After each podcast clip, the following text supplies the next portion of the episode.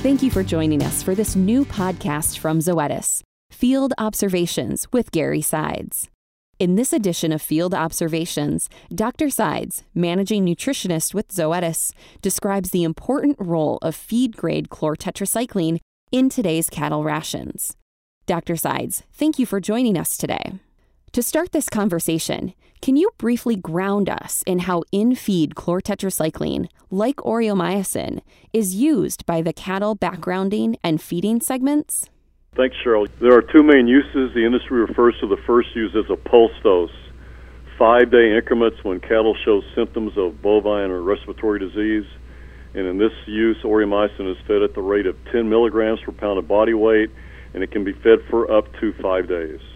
The second use is a continuous use of Aureo. It's fed at a lower rate of 350 milligrams per head per day. So if you have a group of cattle that have BRD symptoms that continue to flare up, it's a good option to get them on a healthy path and ready to perform.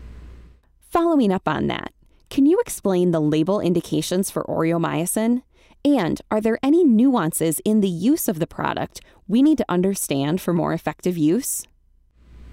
Sure, that's a really good question because Aureo has been a product that has been under the direction of the nutritional community for decades. And as a veterinarian, you may not have had much exposure to Aureomycin. The labels are pretty simple. For calves, beef, and non lactating dairy cattle, the label states that a rate of 10 milligrams per pound of body weight per day for treatment of bacterial enteritis caused by E. coli and bacterial pneumonia caused by Pasteurella multocida in organisms that are susceptible to chlortetracycline. You can feed this pulse dose for up to five days. The appropriate amount of Aureo containing feed supplement may be mixed in the cattle's daily ration or administered as a top dress. And you guys know as well as I do that if the Aureo containing feed supplement is administered as a top dress, it needs to be spread uniformly on top of the ration and sufficient space must be provided so that all cattle can eat at the same time. For more information concerning mixing directions, VFD forms, and calculating grams per ton, etc., we have other documents available to help you do do that math. Please give me a call or email if you need these additional resources.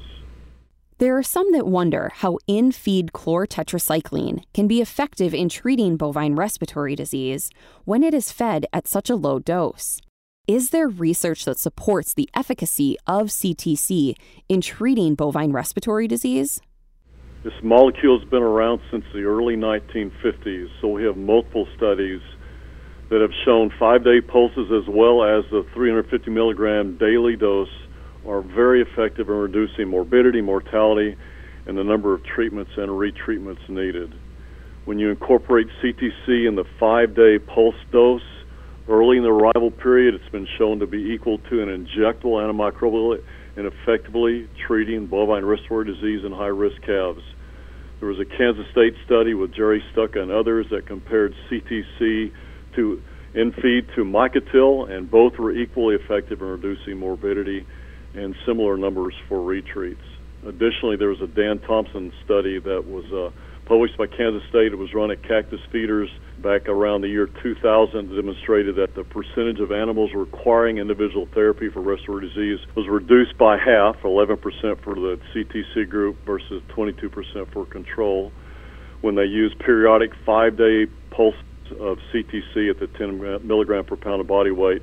And as well, they added Deccox at 22.7 milligrams per 100 pounds of body weight during that initial 28 day study. Uh, the closeouts date I just referred to was at closeout. Uh, the treatments were only doing the first 28 days. The reduction of morbidity was most evident during the first 30 days study when 7% of the CTC Deccox group were treated compared with 11% of the control group. Dr. Sides, at that low level, is there any concern about creating antibiotic resistant pathogens? There was a study published by the USDA Meat Animal Research Center and Clay Center back in October of last year. They looked at the impact of pulse dose of Aureo, one pulse dose, day 5 through 9, on the dynamics of E. coli bacteria that are resistant to tetracyclines or third generation cephalosporins resistant to tetracycline. Five days of feeding Aureo produced a temporary increase in the tetracycline resistant E. coli concentrations in feces and pen surfaces compared to non treated, but there were no differences between treatment groups. by day 27 and out to day 127, which was the end of the study. The in-feed CTC had no impact on third generation E. coli prevalence in feces or pen surfaces at any time in the study. If you have the time, please read the rest of the study. There are other nuggets of information that you may find very useful. The Veterinary Feed Directive has created some new challenges for veterinarians with feed grade antibiotics. What are some of the challenges you have seen with this transition in the field? And what advice do you give veterinarians and nutritionists to make it easier to implement feed grade antibiotics most effectively? I've given dozens, dozens of presentations, have spoken to hundreds of cattle veterinarians and nutritionists over the past three years, trying to answer these questions, prepare you all for the changes that will be required for the implement, implementation of the VFD. In every presentation, I started with these questions, and I would start out by asking, in the last five years, please raise your hand if your family doctor has recommended the use of a tetracycline for any of your family's medical needs. I pause and I say, What about the last 10 years? I have another pause and I ask, Well, what about the last 20 years? In almost every case, with almost no exceptions, no one raises their hands. So, based on my little survey, tetracycline is simply rarely used in human medicine. It's out there, but it's rarely used. So even though it is listed in the class of highly important antibiotics by the FDA, its non-use is the norm in human medicine. So if we're truly sensitive and honest about the use of and the stewardship of antibiotics and the judicious use of antibiotics, Aureomycin fits that philosophy perfectly. Based on current data, writing a VFD for Aureomycin reduces morbidity, mortality, as well as the use of critically important antibiotics that's at the top of the list of the FDA for judicious use. And Dr. Sides, do you have any final thoughts on the role of products like Aureomycin in cattle feed rations?